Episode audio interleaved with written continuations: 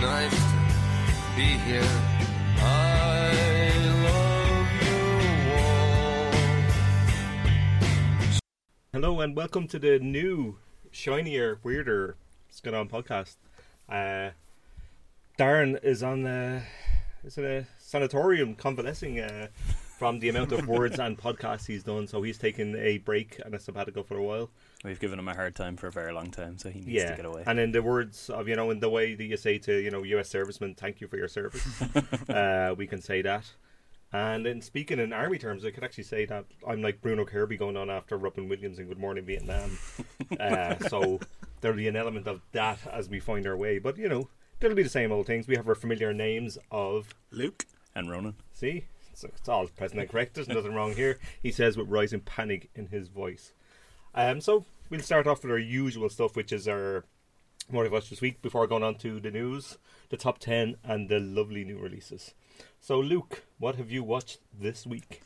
Well, it's actually it's been a while since I've been on. What have so you watched I, this year? Uh, uh, then we'll go with. I'll go with what I've been, I've been watching recently. While everyone was getting ready to go to the F L A, which I, I sadly missed this year, I was at IFFY, the the IFFY Short Film Festival. This was oh, the okay. third uh, kind of. selection of, of shorts that they've that they've put on, and there was some really good stuff in there. Um, it's very kind of eclectic and very entertaining mix. You've got kind of a couple of films, uh, Osweiler, in, including one where uh, people are trading, you know, sarcastic quips in Irish while they're shooting at zombies. My dream. There's there was an animation where people are in a post Y two K apocalypse worshipping Nikki Butt. That was very entertaining. Wow, that's that's hyper specific. Um, but yeah, there was some there was some really good stuff in there. Um, a gorgeous Korean animation called Doji Lei, um, which was about kind of the the choices that we make and how they can subtly sure. kind of impact our lives. Only three or four minutes long, but gorgeous to look at and kind of really sweet and, and interesting in in a short runtime. Um, the highlights though would have been, for me anyway, were there was a short called Somebody Somewhere Who Looks After Small Critters. I think I'm getting that right. That's a great time. Uh, directed by Sarah Ingersoll. I think she had a short on at the F L A as well. Um, The Bridge. The Bridge. Oh yeah, I saw that one. Yeah. Um, so this is a short doc about a elderly Scottish man that has kind of come through um, addiction and kind of come through hard times. He's got a small bit of money from the credit union, I think it is. Yeah, yeah. So he's he's just bought a very small kind of bit of land to kind of fulfill his, his lifelong ambition, which is just kind of looking after small animals, um, like literally birds, chickens, goats. It's it's again, it's a it's just a little snapshot into this guy's life, and it doesn't try to do anything too big with that. It it's just, you know, here's an interesting person, and it kind of lets no his life speak to do in, for himself. And sometimes you can over be over ambitious in these absolutely, things. yeah. Um, and you know, he has this. He's reflective about his own life, which he's obviously been prompted successfully to do by by the director and. Yeah, just a, a kind of sweet snapshot into into a very cute way of living. It yeah, looked yeah. very appealing. You know, he, he describes kind of sleeping in the same bed as all these animals, and he's like, we're all just critters in here at the end Jeez, of the day, you know? That's but kind of it's, true. But it's yeah. kind of presented in the way that you're like, you know, I, I kind of see the appeal of yeah, this. Yeah. Um, and the... The other one that stood out to me, which was actually the kind of award winner at the at the end of the night, was a film called The Shift, directed by Megan K. Fox. This, again, had a little bit of Irish in it as well, because it's about these kind of young girls in the Gaeltacht. It's kind of the last dance before before they, they, they head home, and there's a, there's a young one that is particularly eager to get, get the shift, shift. Yeah. before before she goes back. It was very kind of, very well done. Like, it's... Um, It's you can kind of see in it how the the lead, her name is Fiona Bergen, like her chemistry with the other people in the short was kind of very well done, and you can see in her and in Fox's direction. This would be like she's done a few shorts that I would have seen, and has okay. kind of jumped around from genre to genre in a way that is picking up kind of skills and picking up kind of what works and yeah. what doesn't. She's kind of been working for the last four years. Uh, I would have spoken to her with, with Film in Dublin, and it's kind of working very well for her visibly that she's trying out different things. And so the direction of this comedy, you can kind of see someone at R T E looking at this and going, yeah, yeah, this is someone that knows what they're doing. You know, they, they can, in a short amount of time, establish different characters, mm-hmm. establish their dynamics, and you know it, it's very it's very well done. And uh, there's if R T E would only look at such people. Uh, she has done a bit with Fair City actually, which you get in is a, yeah, is a good way of kind of diversifying for quite a lot yeah, of people yeah. uh, over the years. Um, but yeah, it kind of near the end has a bit of a obvious kind of clunker of a gag, but mm-hmm. it's. It kind of is just a gag that didn't really work, as opposed to in the way that some comedy shorts can be. The kind of it drags it all down yeah, at the yeah, end yeah. and kind of falls apart. It it didn't comedy's hard though, particularly in shorts. Particularly in shorts, yeah. Trying to establish a universe, yeah. Particular, like yeah, it's yeah when it's character-based comedy, yeah. it's really hard to so establish because, and get the punchline. Yeah, because this has good kind of character interplay in the build-up to that. It's kind of it's just one joke that didn't work for mm-hmm. me, as opposed to that's not bad hit rate. Oh yeah, oh kind of a waste of a. waste of a, a viewing experience, but yeah, very very entertaining. Um, other stuff that I've been watching recently, I saw Stuber the other night.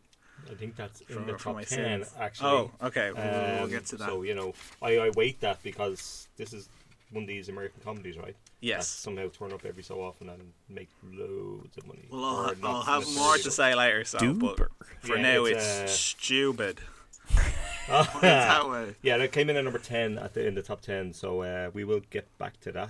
Okay, well, I also have stupid. seen uh, Vida and Virginia. Was I, I, oh I yeah, that how's that? Yeah, I don't think that made the top ten at last, but uh, it's probably on about two screens in this country. Yes, probably. Good, yeah, bad? It was okay. It, mixed things. Mm, yeah, yeah um, it's kind of a better depiction. It's it's it's kind of better when it's depicting the feeling between uh, Virginia Wood. Well, Wolf and, and Vida Sackville West, as opposed to their kind of, the facts of yeah. uh, of kind of what has happened, sure. because when it's getting into specific events and kind of developing the story of, of, of what has hap- of what happened between them, it is a bit stodgy, and its approach to that using the kind of letters between the two of them mm-hmm. is kind of the way of, yeah. of, of developing their relationship. It is is very wordy, and that can be difficult for films to do. To kind of go off of something that's very textual. Yeah, it's hard to overcome it, like, uh, to kind of establish something yeah. of itself. Like. It is a bit... not it, like it's not like a play as such, but it's... Stagey. Stagey yeah. and, and stilted, which is unfortunate because in actually in, in the months where it is actually showing the letters between the two of them, the... way that Shania Button shows that is it's kind of head-on shots of the two leads, Gemma Arterton and um, Elizabeth Debicki, and that kind of works. It's the actual, it's the other moments yeah, yeah. kind of bleed into that kind of stilted dialogue in, in a way that was kind of unfortunate. Okay, um, it kind of alludes to Virginia Woolf's, you know, uh, ultimate kind of fate in again very kind of. Spoiler alert. Sorry. Uh, very kind of cloying and, and, and kind yeah. of mm. uh, beautiful mindish yeah. veering oh, yeah, kind of yeah, ways okay. that I, I, I wasn't that didn't work too then, mad about. Probably doesn't work now.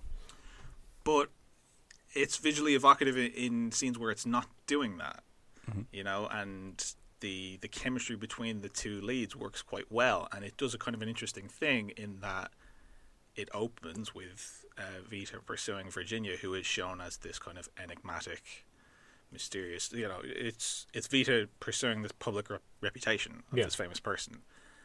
And then it kind of flips, and it's it's Virginia going after Vida, and that was kind of interesting.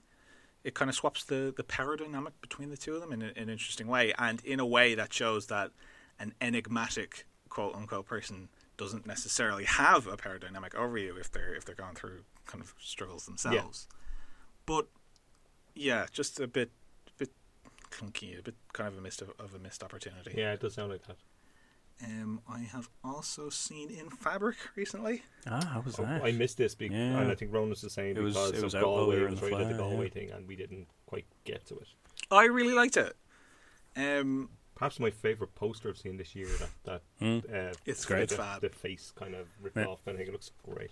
And that attention to detail and that appreciation for kind of design and um, yeah. the, the, the kind of loving but kind of knowing giallo mm-hmm. kind of homage. It, it it works very well, and it man. It, it, I wouldn't say that it was terrifying, you know, because it is also trying to be kind of funny, but it manages to not push the humorous aspect of it too far to the point where it's farcical. Yeah, you know, um, the the funny elements are uncanny enough that they are also feeding into the, the kind of the strangeness and the okay. Because I mean, a lot of giallo is knowing and you know itself of, of, of what it's trying to do. Um, yeah, there's there's there's a lot of kind of good stuff in there. The Susanna Capolero, who kind of plays the uh, shop lady that you, you, you might have seen in the, the trailers and that, yeah. she kind of tackles the dialogue, the kind of spooky kind of stuff very, very well. Like it's that she's kind of the best example of how it balances that depicting giallo seriously and kind of putting the comedy in. That's been the right actress for that. Yeah, yeah. That I would say. Again, it, it kind of does a kind of a flip at, at at the midpoint that I, this time I wasn't so mad about, and um, because I was finding uh, Marion Jean-Baptiste, um, I was really kind of enjoying how it depicted quite subtly her kind of desire and the the aspirations of that character, and I was quite happy to to kind of follow her along and where it kind of ends up taking it. Uh, was fine, but I wouldn't have minded kind of sticking with her because she was she was putting in a very yeah. kind of a very good performance. But, uh, well worth well worth checking out. I, I really enjoyed it. We'll get to it at some point. I'm, I am no doubt. Mm-hmm. Uh, Metal Heart, I managed to catch just as it was. Oh, yeah, I saw that. Uh, I saw it as well. Very enjoyable. It is. And I really uh, it. again, uh, O'Connor does a really good kind of interplay between the the, the, the two twins, the, yes. the two leads, uh, which again I was quite happy to watch, and a, and a little more, a little darker than I was expecting. Yeah, I, I say the, I, when I say expect, I think they pitched it in advertising slightly differently, which I can understand why. Um, but it's kind of a darker, kind of underlying thing, which is always a, a coming of age thing as well. Like, yeah, you know, I don't know, kind of understanding of the world. I don't know if you read the recent article by Megan Nolan in the New Statesman about kind of being that age and then dating no. older men and, and that. Kind oh, of it did. No, so I did. I did read it. Yeah, yeah. And that kind of. Uh, the different how you think about it as you get old, as you get older yourself, and you get to the age where they were when you were seventeen. Yeah, I felt like O'Connor and, and, and in Dunford's performance, that was kind of handled in a way that was not condemnatory of, of Jones's character. Oh no, no, no! I think I think the kind of pitched it okay, like because it's a tricky business. Yeah, to get right, um, and I think the two the two characters and two actors are very very good. Yeah, in kind of. Not making it too not implausible what, wrong what word, but Dunford, certainly get it comfortable. What Dunford comfortable. does, I found, was he he plays that character at just the right amount that you as an audience member are are, are wary of him. Yes, but not so much so that it should be obvious to yeah. the, ca- the other characters. Yes. So it works know. in the kind of it logic. It felt real in that No, sense I agree, and I think you both played really well. Jones would be drawn to to, yeah. to this guy. He's good, Dunford, in that regard. Like he knows how to play that kind oh, of yeah. thing very well. And Jones is great. And I can't remember who plays the other sister, who's very, very good.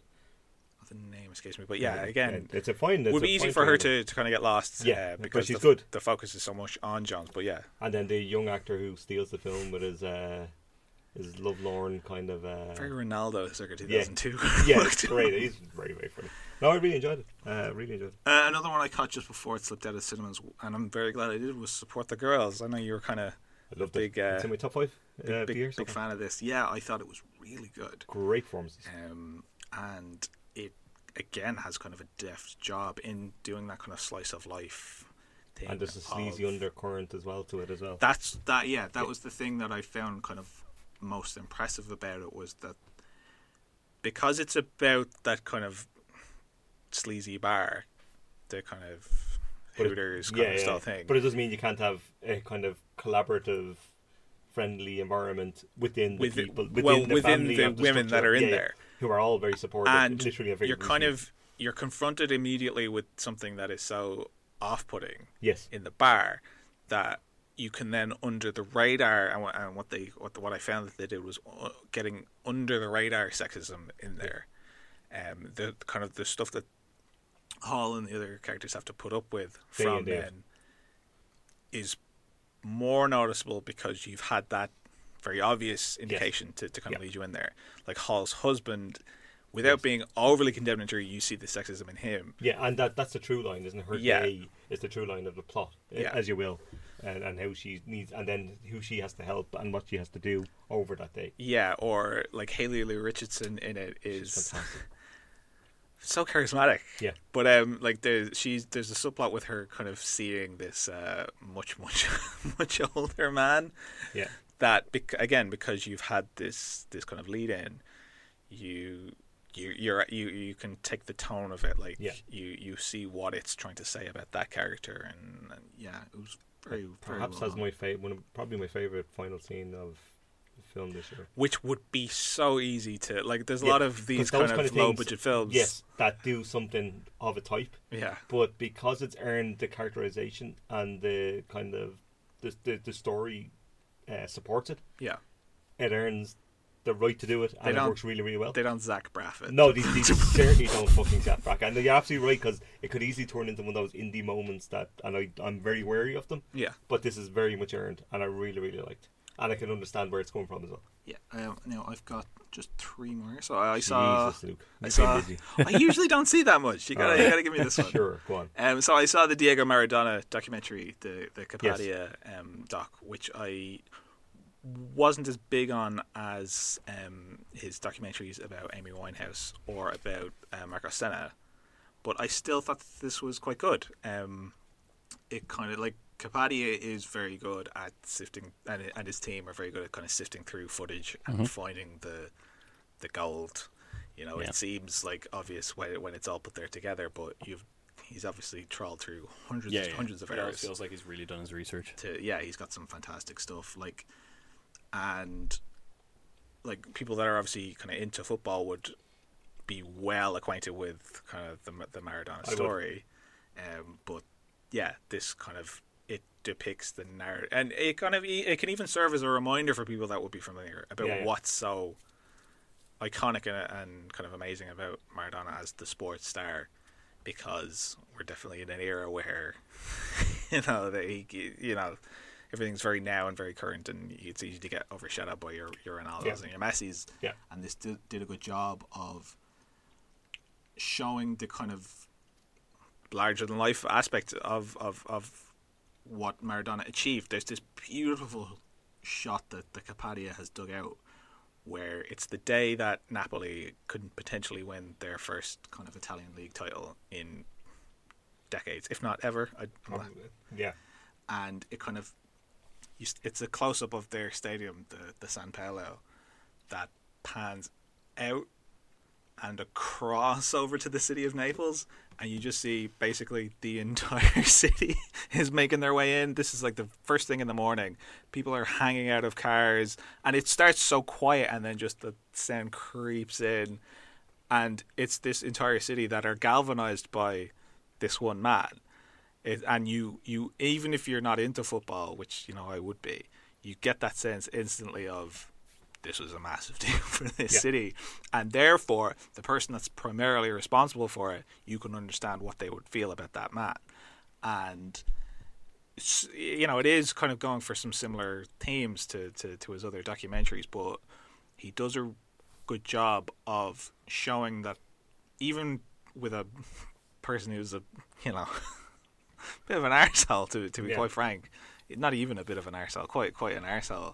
This is too much to put on one person. You can't kind of really survive with Young this level of... And particularly yeah. without the support, then there would have been, wouldn't have been agents and family and stuff. It would have been a trickier business. You know, Maradona, he talks in kind of interviews and stuff in here about how there's Diego and there's mm-hmm. Maradona, and Maradona has to be this kind of larger-than-life thing, which... to be honest, is a bit of a cop-out on his part about his lifestyle. Yeah, he's not really going to take responsibility for yeah, it. But you can see the truth in it in the footage, because anytime Maradona is shown in crowds, and he's swamped constantly by, by the people of, of Naples, or by journalists, or by yeah, or by mob or whoever, yeah. you can see in his eyes that on a human level, this is not working. You know, it's alright for him to say that he can put on a persona, yeah. and he absolutely did, but that's not going to help him. That's not going to, uh, you know, protect him in the way that he maybe wanted it to. Yeah. Um, yeah, well, well, worth checking out. But it was a very unique experience for me seeing it in the cinema. I kind of had seen it midweek in Cineworld after it had been out for a while, so I assumed it'd be empty, you know, an empty screen for like a documentary, especially of a Wednesday. I went in, the screen was sold out. You're kidding. All Italian. Oh wow! An entire and. It was great because anytime Maradona scores, the whole audience is going mad. You know, if the fans chant on screen, they were chanting along with them. It was oh, that's brilliant. And like in a way that, you know, if you try doing that in another film, I'd be mm-hmm. so pissed off. But here it, it kind of added to the, the experience. It was great.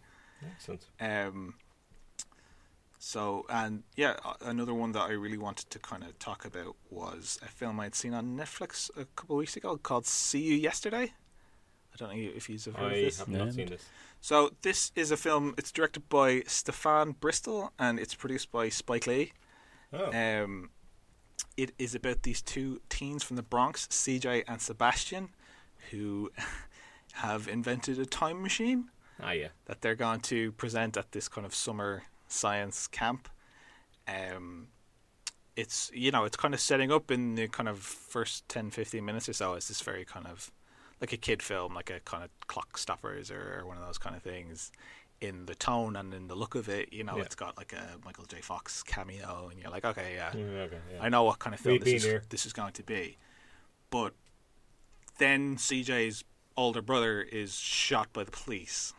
Oh, okay. So it turns it. And naturally she's like, well, I can go back, I can I can fix this, you know, and you see that they're kind of using the sci-fi element of this to get at something else, to yeah to, to, to get at what problems can and can't be solved and at what level, and where this is where the, the Lee influence on Bristol kind of and, and, and the, the other people working on the film really comes in, and it's really interesting, yeah.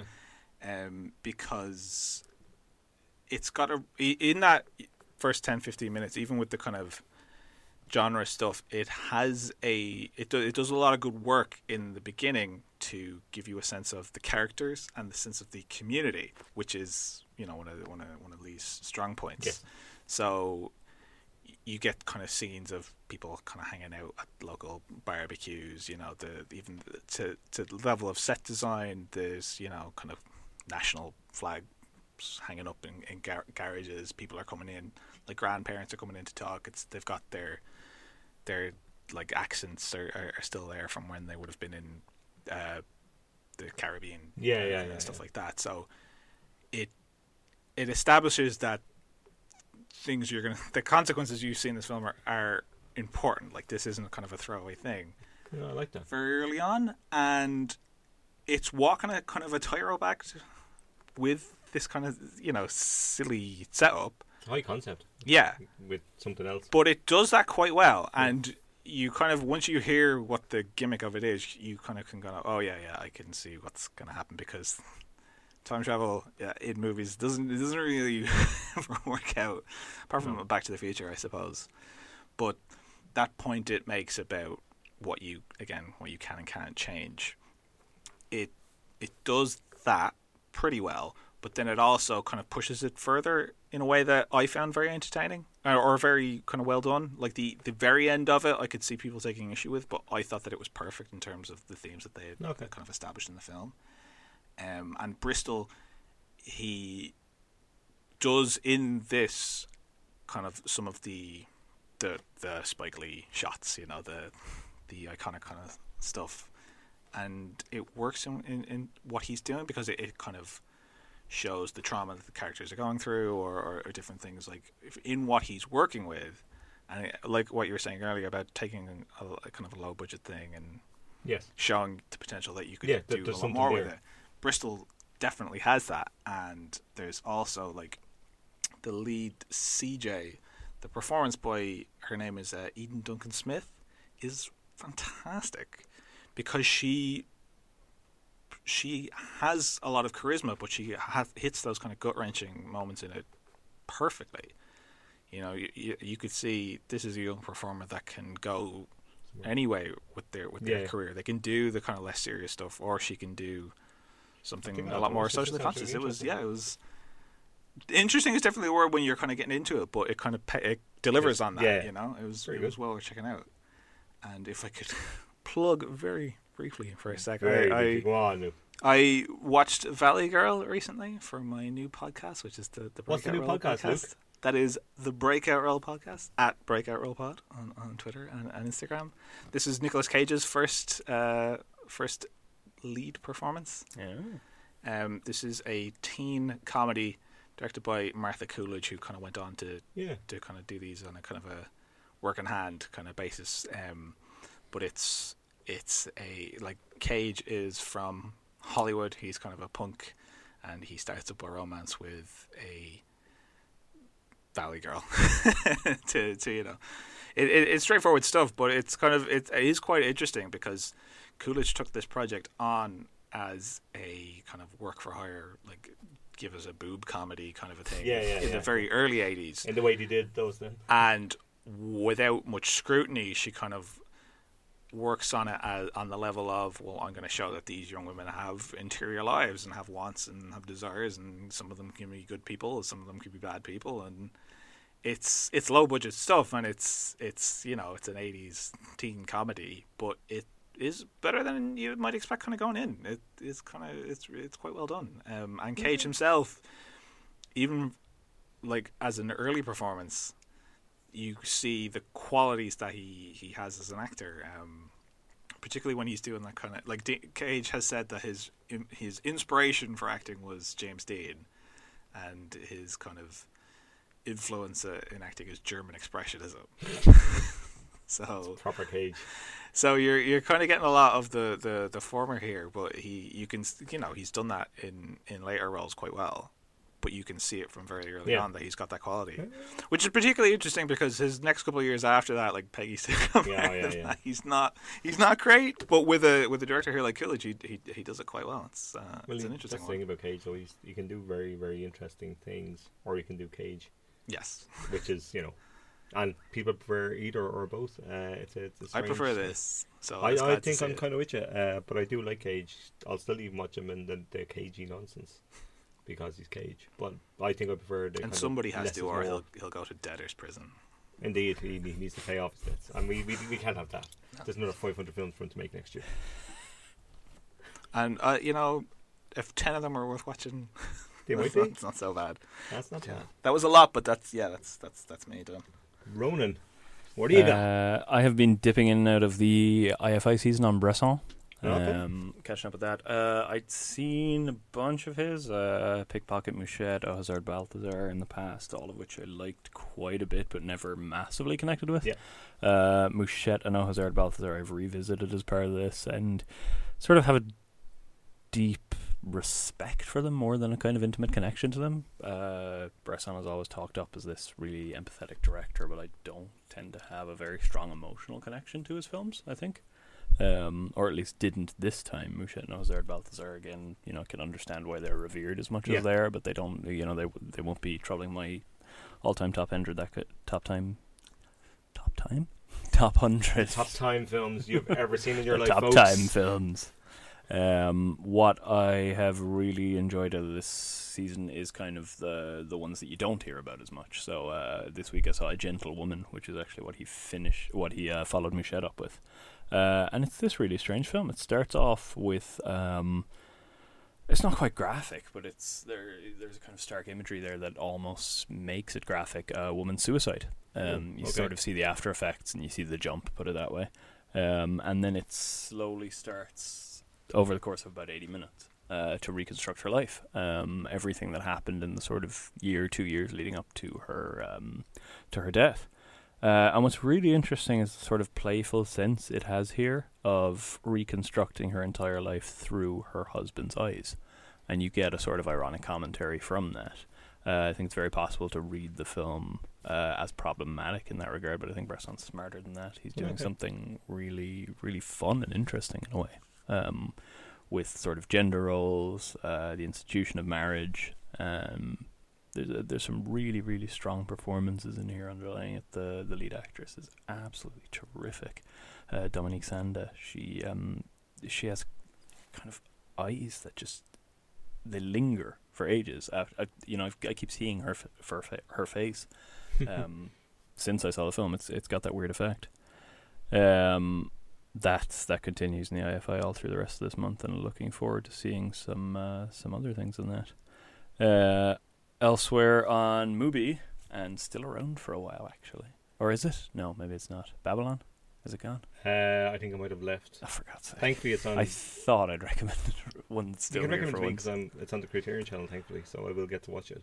And I did mean to watch a movie, but I didn't get around to it, so yeah. I will get to it. I know that you've got another chance. This Indeed. is a, a British film from nineteen eighty about uh, Jamaican immigrants in the sound system scene, uh, sort of this uh, this musical movement, uh, directed by Franco Ross, and it premiered at Cannes. And it was yeah. sort of it made a bit um, of a splash, I think. Uh, yeah, there was there was a bit of buzz around it, but it sort of fell through the cracks in a way. In the um, way that films can, yeah, that, yeah. Like, particularly if it's, you know, not the the names attached. Yeah, yeah, absolutely. Um, and I'd kind of heard rumblings about it for the last couple of years. Ashley Clark, programmer in the States, has been really, really good at uh, organising screenings of it and kind of propping up its reputation a lot. Uh, and that's that's why when it turned up on Mubi, I kind of thought, oh yeah, I've heard a lot about this. And it's really good. It's like vibrant, uh, really, really fun style. You know, it's one of these great, almost uh, Walter Hill style narratives. You yeah, know, you're yeah. dealing with the warriors kind of pacing, like sort of group dynamics all clashing off each other. Uh, but it uh, it really gets brilliantly at social injustice. Um, there's a lot of tackling of racism in the U K in here that unfortunately seems quite current still. You know, there's a lot of great stuff about go back to your country. This is my country. Mm-hmm. I was born here. All yeah, this yeah, sort yeah. of stuff. Um, and it's just tremendous fun, but quite dark as well. And even visually, it's there's a you know there's a lot of stuff shot at night. Uh, and of course, the, the key thing for any film like this, the music is terrific. It's got it's got an incredible score. It's um, really, really enjoyable. I was getting bumped up my list, I think. Uh, yeah, really. To get to it. Don't waste any time. Although now that it's there without any ticking yeah, time bomb. Yeah, but the, the problem when things are sitting there is that you know yeah, yeah. you all get They'll to that, and you down. never get to that. That yeah. happens, and it's happened to me before, so I'll bloody watch it. Very confident you like it a lot. Excellent. Uh, caught a couple of shorts as well, of course. Uh, there is a Croatian animation called Imbued Life that premiered this um, this year just, and it's one of the few kind of international shorts that seems to be getting some purchase online. It's actually getting pushed a little bit. Uh, if you can find this, do, because it's so weird. It's Jan Svankmajer style, oh, like right, creepy right. stop motion animation. I live for this stuff. You do. Like, a you're, lot you're of people get expert scared by this. Things, yeah. I do a little, I have to say. It's pr- like it's, you know, animated taxidermy type stuff. It's proper creepy. You should put on the poster. Yeah, no, right. It's the sort of stuff that really unsettles me, and I respect that because yeah. not too much horror manages to. Um, but it's also got some really fascinating stuff going on. The kind of chief conceit, and it's only about fifteen minutes long, is... Um, this photographer who gets her images from celluloid implanted in the brains of dead animals that she like restores to their oh, natural wow. setting, and then plucks out the celluloid and develops it. Bizarre, like whose whose brain dreamed this up, and then realized it so beautifully. Yeah, yeah, yeah. Uh, it's it's up there with, you know, ranking relatively high in my favorite films of this year. It's fascinatingly strange, and it's just that thing that you want ideally with any short film. I've never seen anything like this, and yeah, I respect yeah. that very, very much. Uh, elsewhere, uh, also in the shorts scene, um, there was a bit of a discussion on Twitter uh, earlier this week about uh, really good Irish shorts that are available online to watch. Um, yes, somebody to, was asking for recommendations. Yeah, yeah, yeah. To, to sort of show to people, to give an example of Irish cinema where it is, because you know there there are great things. You can, you can go to festivals, and we have festivals that are really supportive of shorts. But the you know people seeing it beyond that, there isn't a great life for a lot of these. R T E does a short screen. Yeah, short screens are every Tuesday night. I yeah, think, or is it Monday? They always, are they always going, or is it? Kind yeah, of I think it is weekly for the most part, and they're on the R T E player. They're kept yeah, there yeah. for for a month afterwards. Um, it's a really really good resource, and in fairness to R T E, they do. they do actually provide that support. Yeah. Uh, but, but you beyond know, that. Yeah, it it can be difficult to find things, um, and that uh, that thread actually got a lot of recommendations out of it. So a lot of stuff I'd seen, but a lot that I hadn't. So I went uh, kind of digging through that, uh, and one that really stood out is really good fun. Uh, is one called Ruby. That's uh, that's Irish, or U Fada B A I Fada. Uh, story of uh, a schoolgirl who is in a sort of typical Irish um, primary school setting. She is making her communion, and she decides she doesn't want to because God doesn't exist. Oh, I've seen this. It's great. It's really good fun. Fantastic.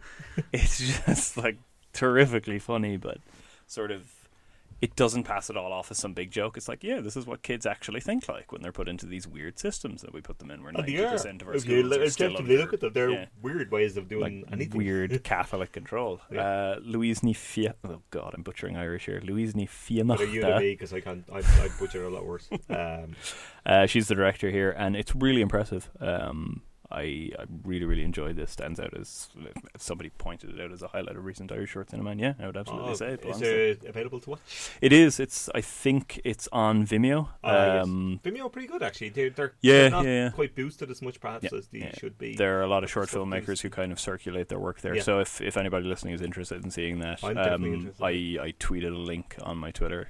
Um, I should follow you on Twitter, that. You should. I'm joking. Should engage once in a while. Yes, indeed. Uh, Elsewhere, the only other things I had were, um, we'll get into this a little bit more, I suspect, around the top ten, but ahead of Midsummer's release, or well, it'd been out for a while, ahead of me seeing Midsummer, I watched uh, Ari Aster's short films, or some of them at least. I know somebody else on Twitter who I follow, whose name escapes me completely, has done the same. Yeah. And they kind of freaked him out. And yeah, this uh, Ronan, th- yeah. this came about kind of as a result. My housemate, who had seen Midsummer before I did, uh, really loved it. Uh, big fan. Went along to see it with me when I did see it. Uh, liked it so much that she went and checked out Ari Aster's short films and told me that I should watch them. Um, and there, you know, he's he's transitioned from short films to features yeah. on the basis of the sort of perceived strength of his shorts. So it's interesting to dive into those. Started with one called C'est la Vie, which is only eight minutes long, and it's this full-on two-camera rant from a homeless man about the sort of injustices of the world, the craziness of a capitalist system, all that. You know, catnip for me, you would think. Oh, I'm, I'm with him. Uh, but it's not good. No, no. It's uh, you know, very transparent observations on the way the world is that uh, it seems to be setting up as revelatory just because it's being shouted at you. It's eight minutes long, but it's exhausting. It wore me out very quickly.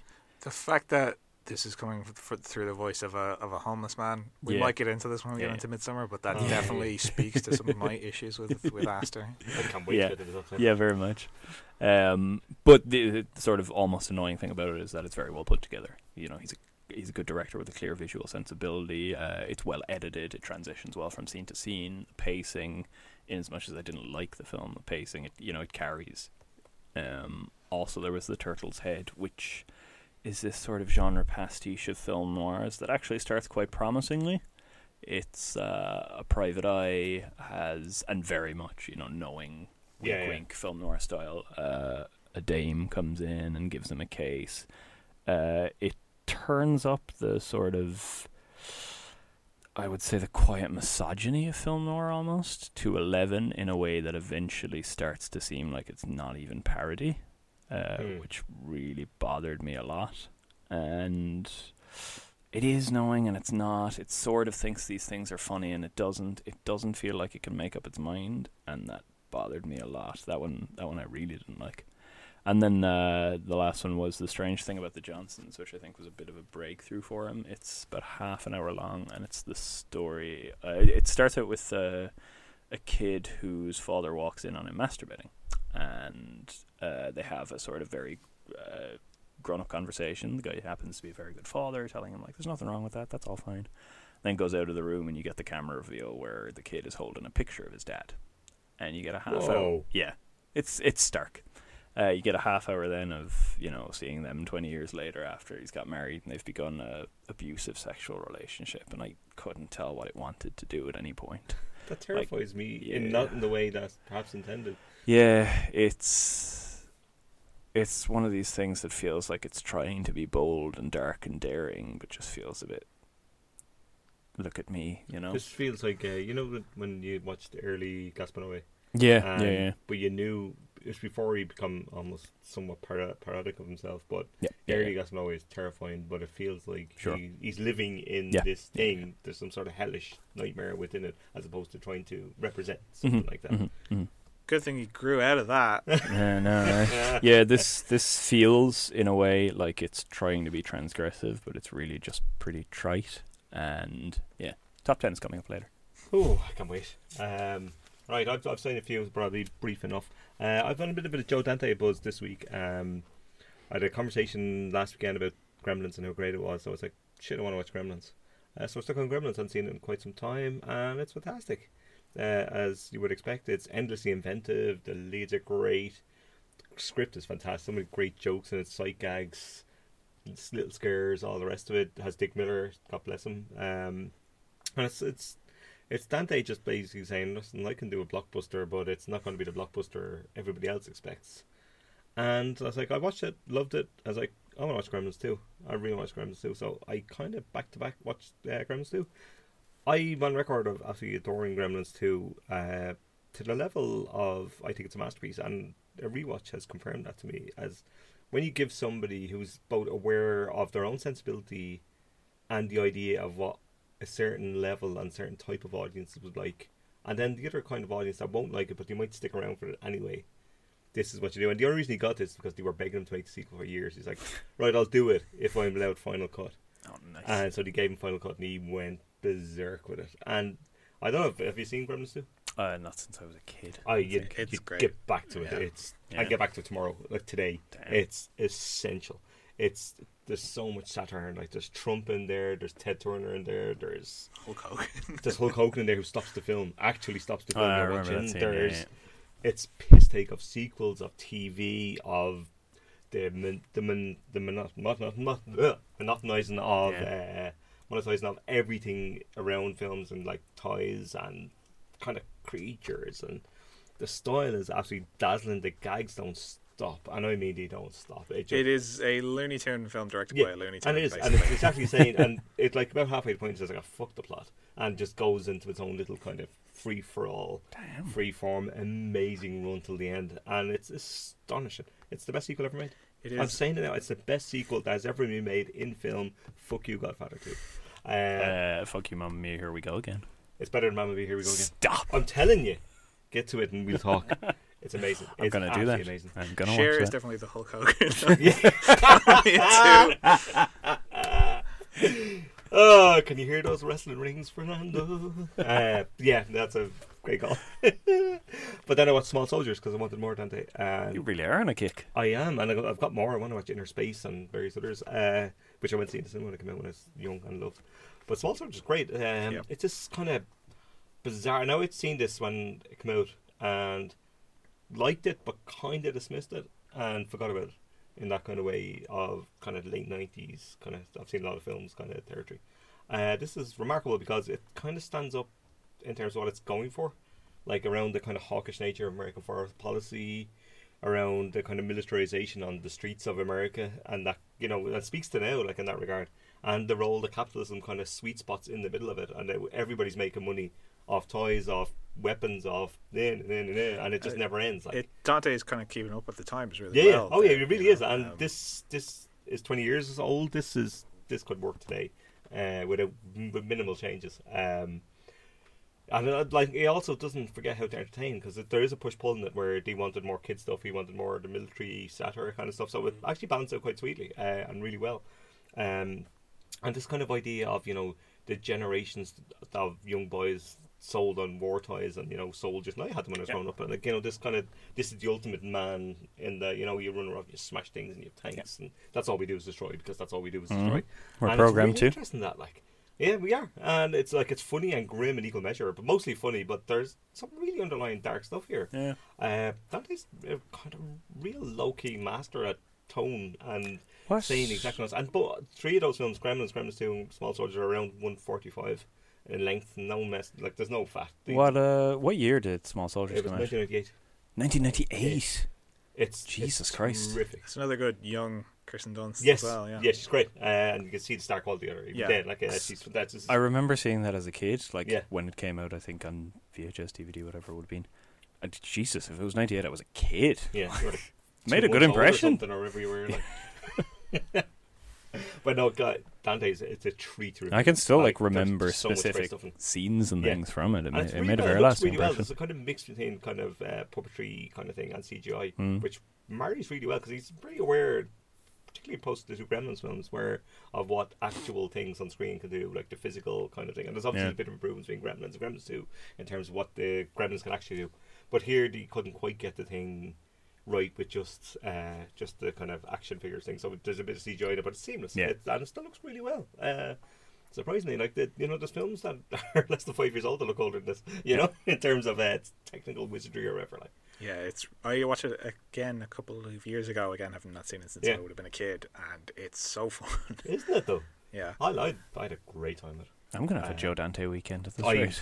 I I'll get into Inner Space probably in the next couple of days. Uh, that's gonna be happening, and various others probably as well, which I've forgotten about. But uh, he's a subversive little fucker, like you know, in in the best way, like in the way you know, smuggling all your ideas into yeah. your anti-corporate stuff into kind of kids' movies. It's, it's it's catnip for me in that regard, like you know. But it, but they work on very sophisticated levels and very mm. entertaining base levels. Like, has he got anything coming up? Because I would watch a Dante movie coming me, out tomorrow. Like, I, like, I, I, I, I showed at Netflix on Twitter to you know give him one hundred fifty million to make Gremlins three, please. They'll, they, made, they'll give um, Max Landis one hundred million to make Bright and whoever else made it. He made a dodgy one a few years back called Burying the Ex. It was not good. No. No, it wasn't good. I think he made one, uh, was it The Hole or something before that, which I'd heard good things about. The Hole, yeah, I heard good things about. Yeah, which I didn't yeah. see, but I want to get to. And amongst uh, various others. I'm going to have more Dante's. There'll be Dante's Peak at some point. Uh, sorry. oh, someone has to do it to Darren. You really have uh, stepped into Darren's shoes. Yeah, yeah, I'm kind of ashamed, but proud of myself. Um, We're in the seventh circle of hell. I am. Uh, but lastly, I'll mention that I rewatched Set It Up, which may be my favourite Netflix film that they've done. Uh, it's a good choice. I think it's, I think it's terrific. Like, there's a quartet of great performances, like from two leads uh, and uh, Taye Diggs and uh, Lucy Liu. They were all great. The script is brilliant. This chemistry is fantastic, and it all combines into one of those classical kind of stories, and it works really well. It's just it's like it's one of those things. It just when it all comes together, it's like, oh yeah, that's how you do it, and it's done really well. I like it even more in the second watch. Perfect modernization of your classic. It is kind of like I don't think you could have done any better. Like I, I try to think of a better way of doing something like that. Well, for about ten years, people seem to have the idea that you modernized a rom com by having all the characters in the rom com never shut up about. The, rom-coms yeah yeah it's like no just actually and, do the thing yeah that if worked. The people making it know how they work then that's, that's better, okay you know, yeah and, uh, it works characters. really really well uh, but yeah that, that was me for the week uh, so film news, are we ready?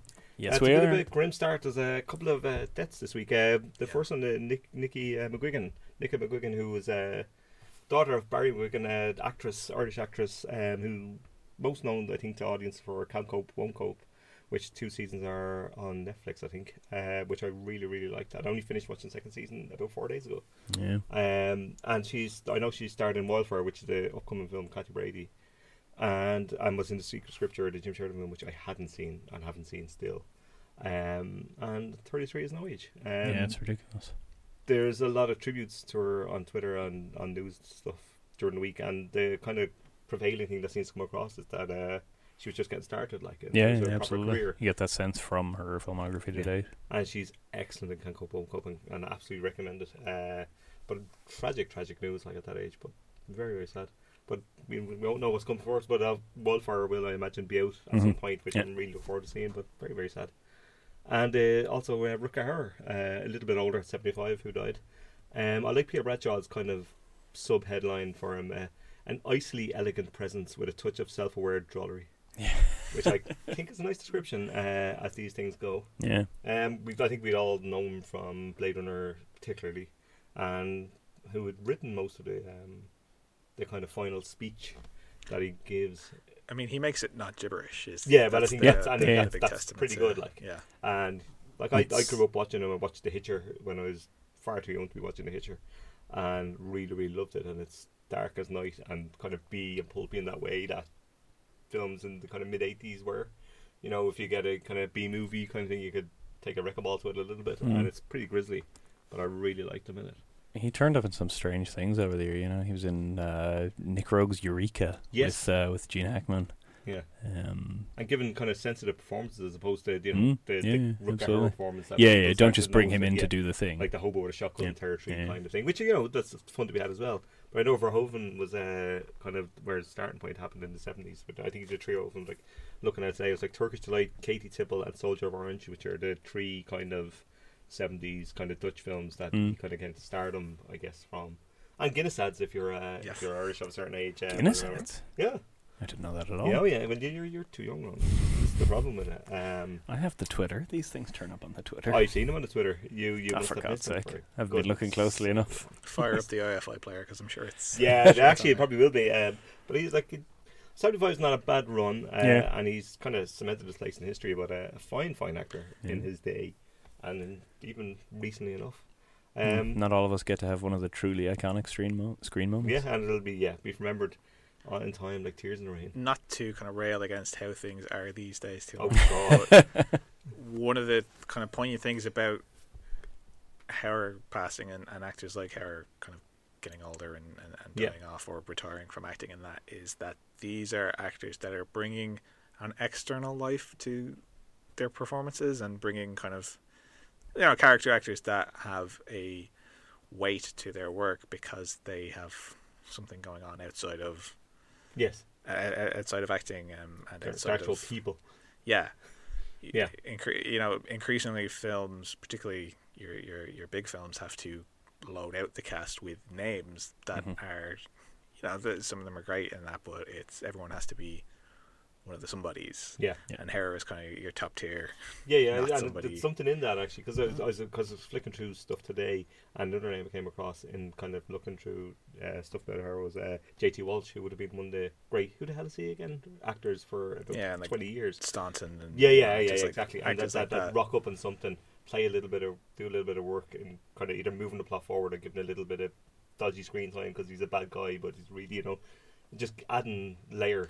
To, um, and they're still there, you know, your, yeah, your Ann Dowds and your, your uh, people like that, but I don't know. The guy from do, do, do, do, do, do, the Lumen Tower and the other Netflix or H B O thing, who's the guy with the big moustache who I love. I can't think of his name. That's the best thing for an actor, though, isn't it? For people to know yeah, your that, face that and not your name. It's the, I think there was a book written about character actors, literally yeah, that kind of yeah, title, and that's kind of what you want. You don't want to reel off the kind of yeah, A-list, as you say. I don't know of, how. I don't know who is. Who can do that? That's like say under forty. I mean, that's, yeah, yeah, that that's not like a, you know, a name actor. I suppose like um, Driver is probably of that age. He's kind of because he Bill Camp is like he's yeah, fantastic. Yeah, yeah. Because Driver used to be in the Marines, and he's had yeah, that he, you can see in his performances that kind of external vibe. I don't know if they're. Too many knocking around. I mean, I suppose there are. I mean, I suppose you won't know until you kind of creep yeah, into that role yeah, a little mm-hmm, bit as well. Do you know, it's like, oh, yeah, I remember him. You know, so it may come up or may happen. Hopefully so. Like Brad Pitt or whatever. But it's the way it happens with Hollywood now, too. Anyone who makes themselves known in that way gets hoovered up into the machine yes, and they're yeah, suddenly yeah, cast well, in the indeed, next superhero film. Well, probably, they're probably all on T V anyway. I mean, and that is a perfect yeah, example yeah, of that. It's doing great work like that. Yeah. Or Margot Martindale. Oh. She was fabulous, though. Amazing. Also known in uh, is it BoJack Horseman as a renowned character actor, which I really like because they actually explicitly made it, which that's really great fun. Uh, but yeah, um, moving on though, and I, I think Grace would have been like to be here for this uh, Marvel Phase Four. Ronan, give I'm me your thrilled. Thoughts now. I'm very happy to see several of these films are coming. Great, great from Ronan. Luke, what do you got? Well, there are a couple of things that are noteworthy about the, the, the, the selections that they've made for this phase. Um, certainly you can notice there is a move away slightly from the kind of militaristic, kind of industrial, in terms of the characters that they're looking to, to put yes, forward. There's very much a focus here on space and magic and all that, which, you know, it seems superficial on the face of it, but... just because of who they're focusing on, you are getting away from. Yeah, and there that might be fun in it, like as opposed to yeah, more because rigid kind of. They're like in, for example, Doctor Strange and the Multiverse of Madness, which is a pretty good title. Great, great title. Directed um, by Scott Derrickson. Yeah, um, and like I kind of liked Doctor Strange well enough. Um, I didn't, but I I I may give this a shot. But the I the, the word is that oh, we're ramping up the horror kind of aspect of it and kind of going for a kind of a more Mountains of Madness-y kind of. I no, that's don't how, know that would how, be, much yeah, how much they're going to get in, but. Going, if they actually commit to doing different styles of genres as opposed to the thing that they usually do, which is in the marketing leading yeah. up to a film going, oh, it's really a heist movie and it's actually yeah. a Marvel movie. Yeah, yeah. That could be uh, could be interesting. It's also, you know, the fact that they are going for more diverse uh, yeah, think, casting with this with fair. this phase is kind yeah. of the big thing that has stood out to people. Even with Thor, the Thor and Thunder, uh, which is a great name. And uh, Taika Waititi is back as director, and um, Natalie Portman will wield the hammer managing to, to bring the back anger of uh, the usual people. Um, she's so small; how could you pick up a hammer? For? But anyway, uh, we'll finance many interesting projects that Portman would much rather be doing. Yes, and then you got Black Widow, which uh, Scarlett Johansson will finally get a movie a decade after. Finally, she should have got the bloody my movie. God! Uh, but good cast, uh, like uh, David Harbour, Florence Pugh, and Rachel Weisz. Oh. Yeah, nice. uh, so and there's like a director of The Eternals, I think, is Chloe Zhao, is it? Yeah, and oh. some some good casting choices yes, in there. You got um, uh, Brian um, Brian Terry Henry, Richard Madden, Kumail Nanjiani, Nanjiani yeah. Sam Hayek, and Angelina Jolie. And in um, Shang-Chi, yes, uh, Shang-Chi, which is a uh, um, what's his name, Simu Liu. Who looks happy to be there in a very real way. I've seen him on Twitter. Probably going to be a big kind of star breaking yeah, thing for him. But also in, in casting Tony Leung. Yes. That's the villain of the it's film. Gonna get his first. He's going to buy his future. Uh, Hollywood thankfully. Hollywood film.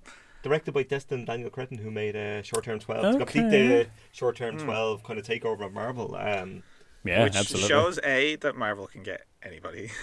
Anybody. But B, the, I think it's it's... definitely a positive step for blockbusters of this size and of this yes. amount of um, you know audience. My only worry about it and to, to, to diverse up the cast, but it, yeah, they are weaponizing that yeah. goodwill. And there's nothing wrong with that to some degree. I mean, if they don't do it, they get criticized. To do it, they get criticized. Yeah, yeah, that's that. tr- that's definitely true. But I think the only worry I'd have, and somebody I can't remember who I follow on Twitter that said it, that Marvel are a producer's medium, and the directors get to. Be allowed to colour in within the lines mm-hmm. to a certain degree, yeah. which is both true and if you do believe that to be the case, it's a little depressing because you know that some directors are given more. Now, I think with Didi is probably the exception to some degree. He brought very much a sensibility, and Coogler probably as well, yeah. that brought actual, brought more than colour inside the lines. I would add, I would argue. So maybe we'll get a bit more. Maybe they'll loosen the strings a little bit. I'm not particularly hopeful, but mm-hmm. maybe it's always I in the micro. I think they can, and in the macro, they won't. Want to because you know like Coog- Coogler, the that. Things Coogler was trying to say in Black Panther yeah. they're trying to kind of shuffle yeah. to the side before the movie's even but over but they still got it in there though yeah, you know regardless yeah. of anything it's still it's positive in relative terms it's a, yeah it's always Jeez, uh, that doesn't sound very hopeful does it honestly no. That's you take, the world you take, we live in you take the good Indeed. And you acknowledge the bad I, I think that's as much as you can do with, with something Absolutely. Like this right then that, right then Ronan what we shall move on. I know it's your favourite part. Let's. The oh top God. ten. Are you ready? I have probably seen all of these. In Great, fact. Ronan. That, that's really good to hear because I haven't. Excellent. Um, at number ten, Stuber. Luke, Stuber, take it away. Yes. Stuber about the Uber driver called. Oh, that's Stu. A title. Ah, Stuber. Jeez, I could have pitched that. Brilliant. That's that's quite brilliant. Now, I, I didn't, wouldn't I? I would say, I, I, I it sounds. Kind of obvious because it's such a daft premise for a, a film. That you know, a yeah. taxi driver teams up with a action movie cop, and off they go for their kind of buddy comedy kind of thing. Um, but any way to get a buddy comedy to do with the comment on something that is around today. Yeah, no, but it seems like it's going to be slight. Like, what did you expect? But I was disappointed by it because even written by Tripper Clancy. Sorry, no idea. Tripper, Tripper, old Tripper. But like I like Kumail Nanjiani, uh, I like Dave Bautista, and you know I, I like buddy comedies um, and this kind of action action comedy. But right from the beginning of this, you you have a cold open where Bautista and his former partner, who's played by Karen Gillan, are in pursuit of the movie's villain, who's played by Iko Uwais. I was really hoping you say oh. Jean Villain. Uh, but, uh, yeah, that's that's pretty good casting. And you know, Nico Weiss has been so underused by Hollywood so far. Oh, and which which, and so uh, which Avengers movie did he turn up in and did nothing? Oh no, Star Wars. He was sorry, in Star Wars. Yeah, yeah. But he turned up in a that, Star Wars. That and did continues nothing. In this because right from the beginning, where he and Bautista face off, and the, it's cutting every zero point five seconds, and it's shot in extreme close up. Please stop doing that. Around. It's a complete waste of both actors' physical yeah. talents, and so you're like, well, I've I've recalibrated my expectations of this as an action movie, and then within those first two minutes, when Uwais breaks Gillen's hand, twists it around, and uses it to shoot her with her own gun, and she bleeds out screaming in pain. You're like, well, I've recalibrated my expectations of this as a comedy as well. This is a Jesus. bit horrible, wow. to be honest. Pretty full on, isn't it? Um, like there are some good gags in here, just because Nanjiani is, you know, a talented comedic performer. Um, Bautista is unfortunately constrained because he's lumbered with this joke at the beginning that they obviously have to come up with a reason that he has to take an Uber everywhere. Oh, and what reason did he come up with? He he gets like eye surgery that day. And so he can't. Tripper, what are you thinking? For the love of God, Tripper. He that's can't see best. Well enough to drive, so yeah, he's get gotta... out of Writers Guild.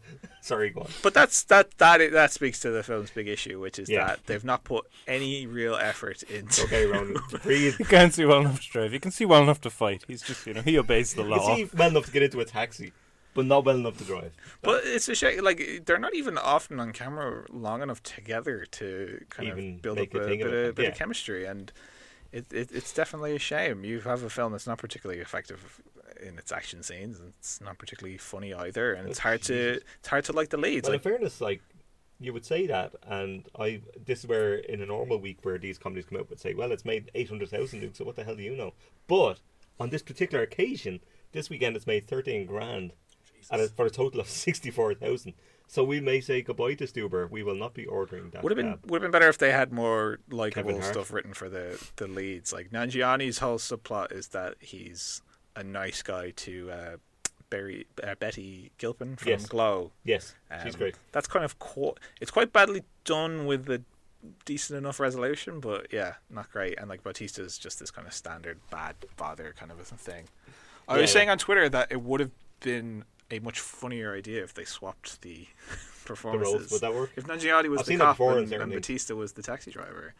But on any level, they they ha- and this is a problem with a lot of these modern American comedies, in that they've somehow managed to get through a pitch, and it's all the film ends up being is the pitch. Yeah, yeah. yeah. But they've not actually. When, when you heard Tripper, they've not landed on what's what funny about this premise. Sorry if you're listening, Tripper. Sorry, Tripper, but you can't have a name like that and be expected to be taken seriously. Come on, like.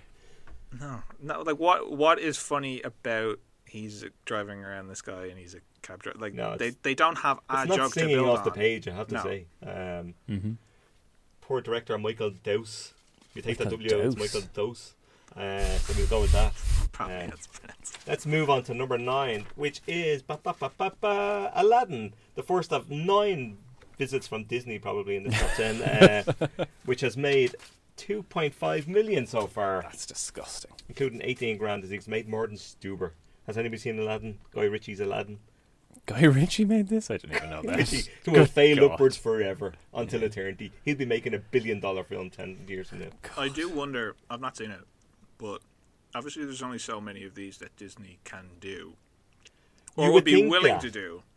I do wonder, because before the year is out, we're going to have Maleficent too. Oh I wonder, are they going to get into the series here? Because Aladdin made a lot of money.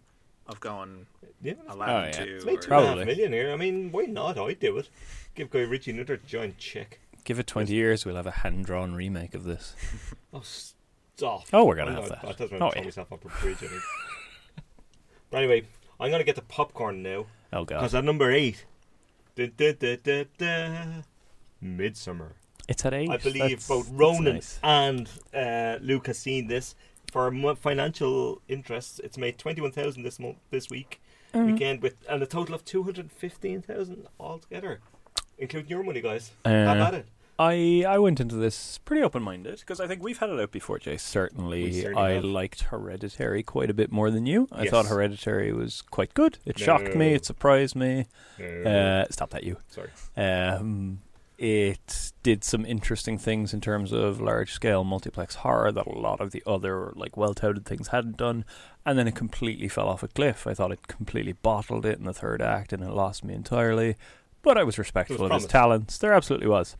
So I thought, let's see what this guy does next. Next, he does one hundred forty-seven Hashtag minutes of The Wicker Man. Minutes. And it's just... The entire film for me is the third act of Hereditary, where it gets into its own sort of mystique. It gets bogged down in this whole world building that is never in any way enticing. It, a lot of people have said, have sort of clung to the notion that it is an interesting dissection of toxic relationships, yes, that's, which that's is fiber thin. There is, you know, a sliver of material of that in there. Not enough to sustain one hundred forty-seven minutes whatsoever. It's got some strange comedy that didn't work for me at all, but I accept that's a completely subjective thing. It's also got, like I was saying earlier, the desperate need to be transgressive, so you get some extreme violent scenes that are just... It just lingers on this sort of extraordinary violence of caved-in heads and things that is just, like, unnecessary and not even shocking. It's not unnecessary because it's shocking. It's not shocking because it's just sat there on screen. It's like, oh, you're trying yeah. to shock me. Well done. It bored me senseless. And I was not alone. I saw it with five other people, and a couple of them really liked it. But for the most part, people were kind of like, ugh, tired of it. That's it crazy. Exhausted me. It's a long film. Not in a good way. Uh, Luke, similar, worse, better? Um, are you guys familiar with this story of Hayao Miyazaki talking about an insult to life itself? Have you no, ever seen that? I don't think so. There, there was a documentary made about Miyazaki a few years ago. I didn't see it, actually. I did have meant to watch it. He, at one point, visits these um, computer animators that are enamored to show him, because he's Miyazaki, this A I that they've made that, ha- because it has no sense of self-preservation and has no sense of pain, it moves, it like it walks with its head. Um, it kind of just kind of ambles along. Um, and they're kind of like, look at the potential of this for zombie video games or for horror movies, and kind of they they show him this and they kind of sit and wait for him to, to shower react. them in praise. Yeah, yeah. And Miyazaki tells this story about his friend who is disabled from the kind of the neck down and can't give a high five, yeah. and how whoever designed this obviously has no understanding of pain, and that he finds it quite disgusting and an insult, he says, to life itself. And I think having seen I saw Hereditary earlier this year and I hated it, and now having oh, seen wow. this, that's where I've kind of landed on Aster. An insult to... is that he kind of faintly disgusts me as a filmmaker. Mm-hmm. I find that he is playing around with physical trauma and mental trauma, you know, f- family. And that kind of sounds like it's it's in his shorts uh, as well. Kind of family pain, absolutely, uh, mental illness, and all these things in a performative and unconsidered way. I felt that about Hereditary, I have to say. And people line up to kind of shower him to, to to appoint this guy as the mayor of Empathy Town, yeah. and yeah. that's what I find missing in his films the most. Mm-hmm. And If you want, if, if what you want me to appreciate about these films is that, well, Hereditary is actually a examination of of family dynamics, and that Midsommar, oh, it's actually a breakup film. Well, if it doesn't work on those levels at all, then they're not good films. And what else have you got? Like? Yeah, like he's he's, he's got technically else. very skilled. He he can compose a brilliant shot. You know, mm-hmm. he obviously puts a lot of work into set design. Yep. And, and all of that. I won't deny that, but the, there's such a human element completely absent from these films. Mm-hmm. Like, Florence Pugh is abandoned, essentially, for the entire second act of this film, which is, what, eight, nine hours? to, she drifts, to, she drifts to, a lot. To be completely robbed of, of any kind of agency, because... Yeah. Aster is more interested in going, ooh, a, sp- a spooky cult, yeah. and in ladening, ladening in subplots and elements that have no use in the narrative. It's extremely lengthy tangents that allow him to set up what he thinks is an impressive shot. Yeah. And it really, I, I realised a lot earlier than with Hereditary this time that I was in trouble, because you get those shots of them driving through the, the sort of rural Swedish countryside, and you get the leading up to the Overlook style Shining shots of following the car, and then it does a whole one eighty turn, so you're looking at the car upside down for no end whatsoever other than going, ooh, look, I've got a helicopter. He's yeah. been showered with money, and he has just, you know, and the hole in the proven ground, himself. In the hole in the ground did it. That shot earlier this year, and they did it for did a reason. It well. Did it much better, yeah. yeah. It did something with it. He, he consistently in this film fails in any way to progress narrative with shots that are just there to use up a budget and to sort of inflate his own ego, and I'm very worried about the fact that many people are praising this film, because what are we going to get but next? It's being praised to the high end. Like, I mean, yeah.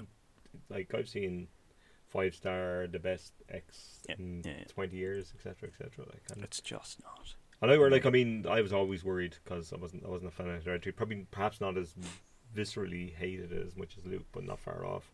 And as Ronan alluded to earlier, one hundred forty-seven minutes seems like a lot to sustain mm-hmm. something.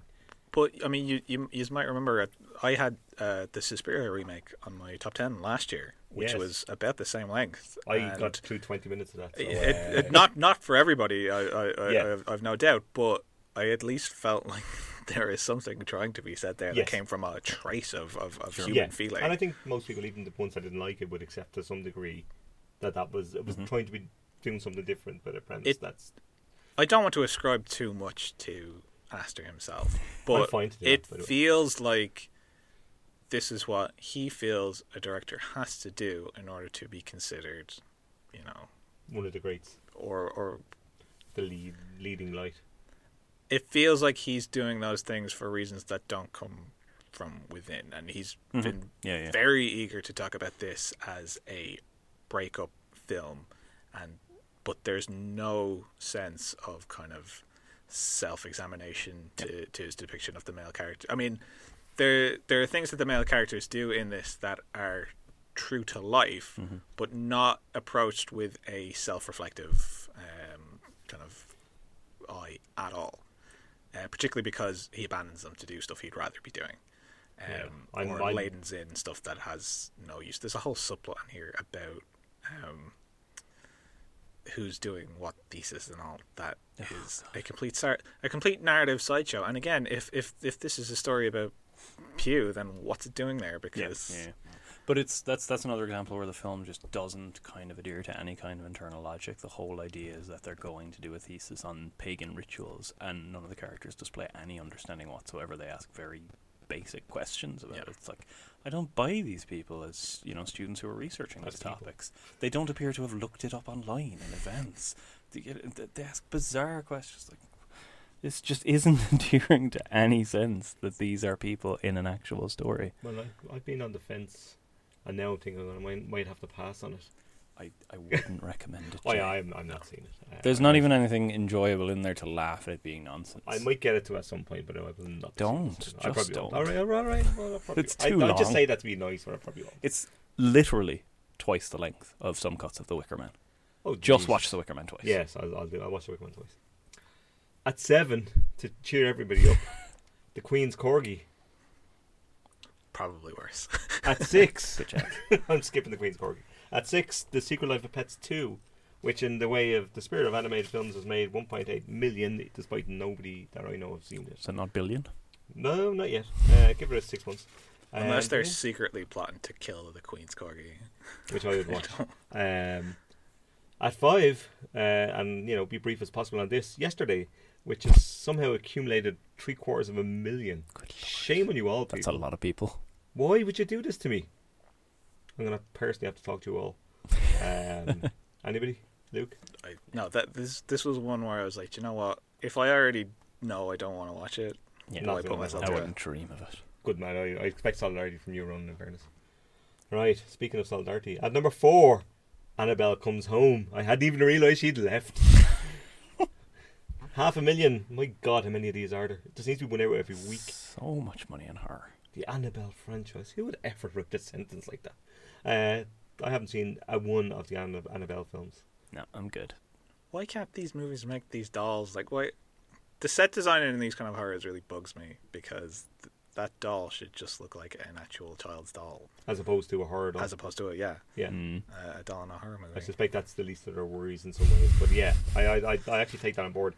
Ditto the nun, who looks nothing like a nun. I know it's, you know... But it would be more... Not to be complaining about such things. Uh, uh, and what are you here for? Indeed.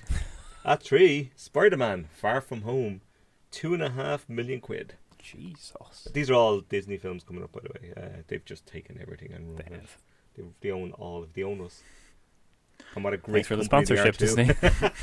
If they give us half a million to this podcast, I'll praise them literally. All their all their checks to me seem to get lost. I've not had one of them. Yeah. Have you seen Spider-Man? I have. I, it's it, it's quite, quite enjoyable. It, yeah. yeah. Um, it it's enjoyable because the the characters, you know, Tom Holland primarily, and I think and he's great as Spider-Man. Um, yeah, they they fit these characters very well. Yeah. And it's at its most entertaining when it's just being a teen movie of these, these kind of kids hanging out, and um, that seems to be the word and all right. It's it's more of a, it's a better teen film than a superhero film. Yeah, and now the superhero elements of it that come in, they they some some some to some extent they pair well with that, but most of the time they don't. Well, okay. Um, like. Gyllenhaal, he's entertaining to watch in this, um, and they kind of do some stuff with his character that works well with um, kind of Peter Parker's internal doubts and all that. Yeah, the yeah. problem with that is, because these films have a kind of mandate on high to kind of keep it light and keep it breezy and keep it any... from from being not like the Amazing Spider-Man movies yeah. in any way, shape or form, they're they're never going to push it too hard to make it really interesting to watch. Yeah. Like, there is no internal, again, there's no internal life to these characters, so they're kind of just ambling around from, from scene to scene. And you're, it's enjoyable to watch them do it, but you kind of are left wanting a little bit more. Yeah, it's a little empty. It's worth watching, though. Yeah. It, you know, it, I it is fun. wild on um, Homecoming. I thought it was okay. Yeah. Uh, so I suspect I'll think this I like this okay. a little bit better than that. Oh, okay. I would say. I'll take that, I guess. That's not the worst thing I've ever heard about something. Maybe. I think it's doing what it's setting out to do, which is to be a chaser to yeah. kind of right. your big, yeah, yeah, big uh, Avengers kind of thing. Yeah, it's a kind of just, you know, clear, clear, cleanse up a little bit. And I would say if you do get around to watching it, definitely stick around for the post credits. So way I've heard, yeah. although I do not know what, but I, yeah, I will eventually. Okay, at two, Toy Story four, more money for Disney, four point five million. four point five million Yep. That's an awful lot of money. That's plenty. Jesus. Uh, I liked Toy Story four quite a Unnecessary bit. But good. It seems to be the standard I've been hearing about it. It made me laugh a lot. It's a very well done comedy, but it definitely doesn't have the same emotional, or not for me, didn't have the same emotional kind of hit as, as the other Toy Story I think movies. Darren, who's famously not a crier, made of Stone Mooney, uh, cried at this. Yeah, which, you know, obviously these things can hit you yeah, yeah, in, yeah. in different ways, but definitely worked for me a lot more on the comedy level. You know, Forky, who's kind of voiced yeah. by Tony Hale, is a kind of very well realized uh, character, and it, it in that this is a kind of victory lap for for for Pixar, and they definitely have the kind of confidence to know this is going to yeah. make millions and millions. They've kind of their approach to examine their own internal logic and kind of mine that for comedy works yeah. quite well for me. Not so much when they're mining it for um, again kind of a, a emotional uh, the emotional approach that worked a lot more naturally in Toy Story three for interestingly me. Though um, or maybe not interesting, I noticed today, and correct me if I'm wrong, that John Lasseter is list, listed as co-director. That might be a contractual obligation. I, uh, right? Yeah. Yeah. Not brilliant. Uh, but yeah, there you go. Just it is interesting to watch a Pixar movie that in its narrative doesn't have to have a seemingly benign father figure yes. turn out to be a lot more, you know. Yeah, yeah, yeah. No, um, just curious. But I know that this, you know, I, I saw at the end there were kind of a lot of different writers credited for this. Yeah, there's about it, six, I think. Yeah, because I know Rashida Jones was working on it at one point and then left, and it definitely does have the feel of several different drafts kind of yeah. smashed together, which again... I suppose it doesn't really matter. The money is come piling in regardless. Some good, uh, some, some good stuff in there. I know yeah. that the word is pretty decent. So and, and, you know, as an animated film, it is, it, you know, the... the extent to which Pixar have come on in, in the animation in the last kind of twenty years is astonishing to watch, because you're seeing it in characters that you've yeah. already seen in, yeah. in a lot lower kind of yeah. yeah yeah resolution. um, but they kind of at certain points in this kind of stop to, to kind of suck that in, which is kind of great for them, and it is nice to watch, but it is at the same time it would be great to see that great animation in service of, of, of something a little bit more, rather than just being enjoyed for kind of the sake of it. Yeah. Well, speaking of being enjoyed for the sake of it, at number one, The Lion King, with one point five million of your precious hard-earned money. Disney have taken like seven million, ten million quid out of Ireland just from this top ten alone, I think. I can't get over how bad this looks. I'm I'm not seeing it ever. No, me neither. Uh, Ronan, I think you're... you by. By not it, do you have you're, to you're ask? Going. Not a chance. I didn't like The Jungle Book either, which is a... Oh, really? Because that went down quite well. I thought it was okay. No, I... I, I, d- I didn't love it, but I thought it was decent. I found it a bit kind of redundant, and the kid... Well, I mean, they're all... The kid kind of... I couldn't... I, people kind of liked him well enough, and I kind of found him a bit annoying. I thought he was okay, and I think it does rise and fall to some degree on that kind of... I thought he was fine, but I take the... But at least, at least that had, you know, slightly... stylized looks to the to the animals, so they, they could emote. You know. Yeah. Anyway, that's enough talking about Disney. God damn them. Uh, and move on to the new releases, ba, ba, ba, ba, which are probably all Disney. They're not all Disney, I don't think. The live action Great Mouse Detective or whatever. Um, we shall kick off with The Current War, which is I I this saw better not be a Disney one. I saw a listing about this. Finally coming out. I think so. This is like the tulip. I've seen ads all week. It had been, has been buried for a long, Years. long time. It's uh, directed by Alfonso Gomez-Reyon, starring Catherine Morrison, Tom Holland, Benedict Cumberbatch, and the brilliantly named, always brilliantly named, Tuppence Middleton. I know, it's it's probably perhaps my favourite Hollywood name uh, in the world. Tuppence. And Holiday Granger. No, Im- no Imogen Poots. Like, no, that's fair. True. That's one of the greats. But Tuppence, the first name is Tuppence, is incredible. That's terrific. Uh, this looks terrible. Anyway, this is the the, the story of uh, it's about, electricity titan- It's about titans. electricity, and it's called The Current War. I just, uh-huh. You don't know. No, that's a perfect no, no, no, title. No. The trailer uh, for this brings in Nikola Tesla kind of halfway through, yeah. as if they're saying, and here's, you know, Iron the Man. Like, yeah, you know so what I mean? The, the, the electricity universe they're going to set up. Yeah. Here, the orders are at E S P. Oh, God. Oh God. Who's going to play E S P? Colin Farrell? Has to be, doesn't it? I'll take any step onto Colin Farrell. Ah, uh, yeah. I got the power. That's what it'll be the song. Anyway, uh, I'm not seeing this. Uh, have your, have at it if you want to, guys. No, uh, no, no, no, no, no. no. Uh, another new release, Horrible Histories, the movie, Rotten Romans. That seems to be getting really these good reviews. Be, uh, yeah, these seem to go over pretty well uh, as animations, and Horrible Histories is obviously T V kind of stuff that's done quite well. Uh, Kim Cattrall, Nick Frost, Kate Nash, and Rupert Graves are the, the voices. Mm. And it's a Roman teenager in the olden days uh, who upsets uh, Emperor Nero with grave results, I would imagine. I really, I was glued to the books as a kid. You know, ah. they're they're. very educational, entertaining kind of things. Are, are you saying you're going to see this for nostalgia purposes? I mean, I, I don't know. I've I've read kind of not terrible things about it. Yeah, it seems to be, it seems to be reviewers reading a bit about today. It seems to be kind of liked. These tend, tend to be, for some reason, there's some, it's the pitch of them or the tone of them, whatever. These seem to get quite well liked. Yeah, I mean, I remember the the Nick Aardman, um, the what's the the football. Thing that he but did. It was terrible. Yeah, First that, Man. Yeah, that was brutal. I was so shocked at how bad that was. Early Man, right? Early oh, Man. Early Man. Sorry, First Man is the other terrible. Uh, no, Early Man. Uh, so many terrible films. Yeah, but similar kind of like pun, humor, and yeah. history and all that kind of stuff. Quite but quite work. I, yeah, at all. So if this, if this can be better than that, that's it, about that, as that's much no as you stretch. Can. It's going to be better than that. Like that. Like I'd love uh, the kind of Nick Park uh, stuff. Yeah. And this was a major drop. I couldn't believe how bad it was. I got like I laughed once, which mm. is shocking, I have to say. It's such a shame. Yeah, I never yeah. watched it because of what you said about it. Well, no, I do know things. Influencer. Uh, hashtag influencer. Um, I don't know if this is coming out, but it's listed. Uh, The Intruder.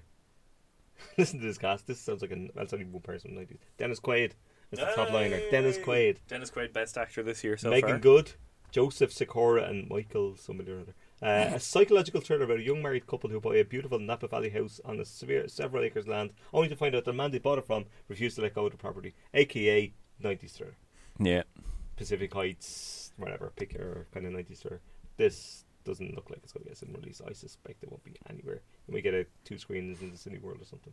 Mm. So Didn't... you better get to one of those. You need to talk about this. Didn't Samuel Jackson do this exact movie like two Did years ago? Michael Keaton did this exact movie twenty-five years ago. Like literally every actor has done this exact movie. Many like, people have forever. done this movie many times. Like, I've seen this film seven well, times. I'm glad to see that film. They're speaking to modern anxieties about home owning in this massive Tampa fucking. Yeah, there'll yeah. probably be a smartphone camera in it. God, please don't say that. I'm sure Dennis Quaid will stand up for all millennials uh, in it. I can't wait. It's about time someone did. Indeed. What a world. Um, then we have a couple of releases from the I F I uh, this week. Um, At least one of which I've seen, I think. The Chambermaid. No, no, it's that. not. God damn it. Uh, it's gotten very strong reviews. I know uh, the trailer Adelais. here has got a particularly strong pull quote from A O. Scott of the New York Times, which you're a big fan of. Indeed. Um, yeah, this looks really interesting. Yeah, it's about it's a chambermaid working in a... a luxurious hotel in Mexico City, and kind of her time, poverty, I guess, and actual mm. poverty more than most likely. Uh, and it's kind of looking uh, secure, a kind of confident position on the kind of luxury floor of the hotel to kind of you know cement her job and stuff like that.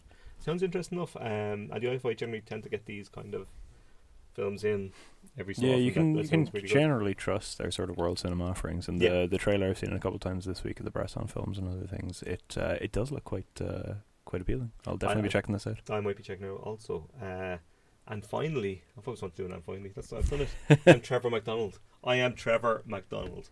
You look like him. Thank you. It's great hair for it anyway, certainly. Uh, and finally, Ronan, you may have seen this. Um, Marion Leonard, Words of Love, directed by Nick Broomfield. Yeah, I have seen this. I saw this at the Flat. It was the, not the opening night film, but the one after it. So I uh, I watched this about eleven o'clock with uh, a pretty appreciative Galway audience of people who I think must have been Leonard Cohen fans. Oh, by the way, if I was there, I would have been gone as a big mm. Leonard Cohen fan. Mm. It's uh, it definitely appeals to fans. Uh, I have to say, I, I don't have any sort of particular allegiance in any way to Leonard Cohen. Don't know much about him, so I went in as a, a sort of somebody who didn't uh, have any ties to this. Yeah. Um, and it's strange. Uh, Broomfield is weird. He's an odd filmmaker. He doesn't. He is. He um. Work a lot of the time. He's sort of sometimes infamously close to his material in a lot of doc- of documentaries. Is the perception. And in this one, he... So it sets out there... It, it kind of went viral a while back. Um, the Mariana, the woman who influenced or who inspired uh, one of Leonard Cohen's best-loved songs, uh, died and received a very poetic letter from him on her deathbed. Yes. And it went all around. Uh, the internet picked it up. It was like, oh, look at this great romance. And Broomfield essentially delves into their romance, uh, where it all started and how they kind of kept up with each other over the, the years. Film spans about fifty years, I suppose. Uh, and the twist here, well, it's not a twist, but the the kind of his way in here is that he knew them. Um, he lived, yeah, he lived on a Greek island with them in the sixties, uh, or at least he lived on the island, and so did they. He goes to great, strange pains to tell you that he's had sex with her at one point. Oh, dude. Yeah. Uh, he doesn't say he doesn't say it that frankly, but it comes across that frankly. Jeez. It's unsettling and strange, and uh, its setup, which is quite tantalising, is kind of, oh, here's the great romance. Let's dig into it. Who was this woman? We know who Leonard Cohen is. Who was this woman? And he spends the better part of two hours, you know, spending a little time with her, usually narrated through his "I knew her" and I, I talked to her at this point. And then going off and spending twenty minutes interviewing Nick or interviewing Leonard Cohen's friends about Leonard Cohen and how well, Leonard Cohen wrote songs. So there's a star fucking element to it. There absolutely is. And, and Broomfield, I got the sense consistently anyway that Broomfield sort of wanted to be like, oh, I almost moved in the same circles. You kind of get that sense from it, and it made me profoundly uncomfortable, especially when it's coupled with this "we were lovers," which is what he keeps saying. Ugh. It's gross. It's very gross. You don't get a particularly great sense of her, which is a shame because she seems to have led an interesting life. There, there's some good stuff in there about the the Greek island they lived on, Hydra it's called. Um, yeah, was this sort of artist this artist commune, commune thing, that yeah, yeah. was extremely sixties, you know. Yeah, yeah. Uh, mad stories of drugs and free love.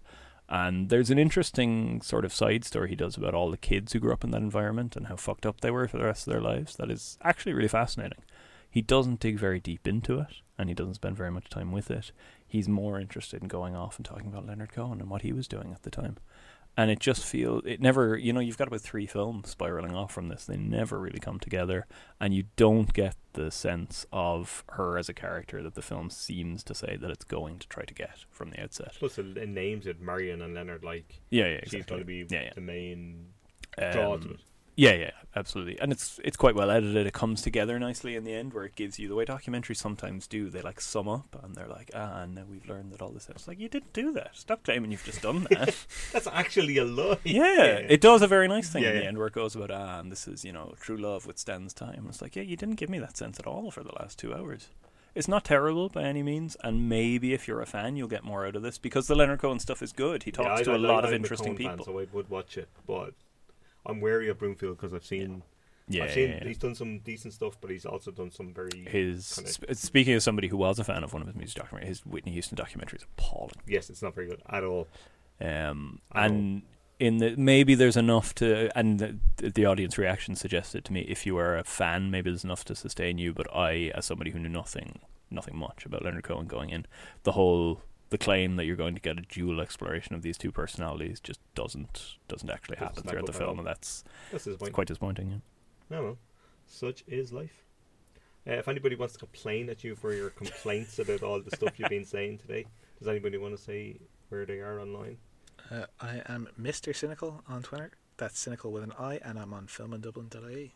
Ronan, get me on Twitter or Letterboxd, all those kind of things. Well, just those two things, nothing else. At Baron Ronan. Yes, I, I'm at J Coyle. There's no underscore Moonies here, that, that, which always sounded like a lot. J Coyle underscore Mooney. That would be it. Uh, yeah, so I'll be on Twitter. Uh, you know, if you want to tell me how terrible it was tonight, feel free to do that so I can block you. I thought you did uh, very well, Jay. Thank you, Luke. I appreciate that. Woo! Right, I'm tired. I want to go have a lie down and maybe a bath. Bye. Bye. Until next week.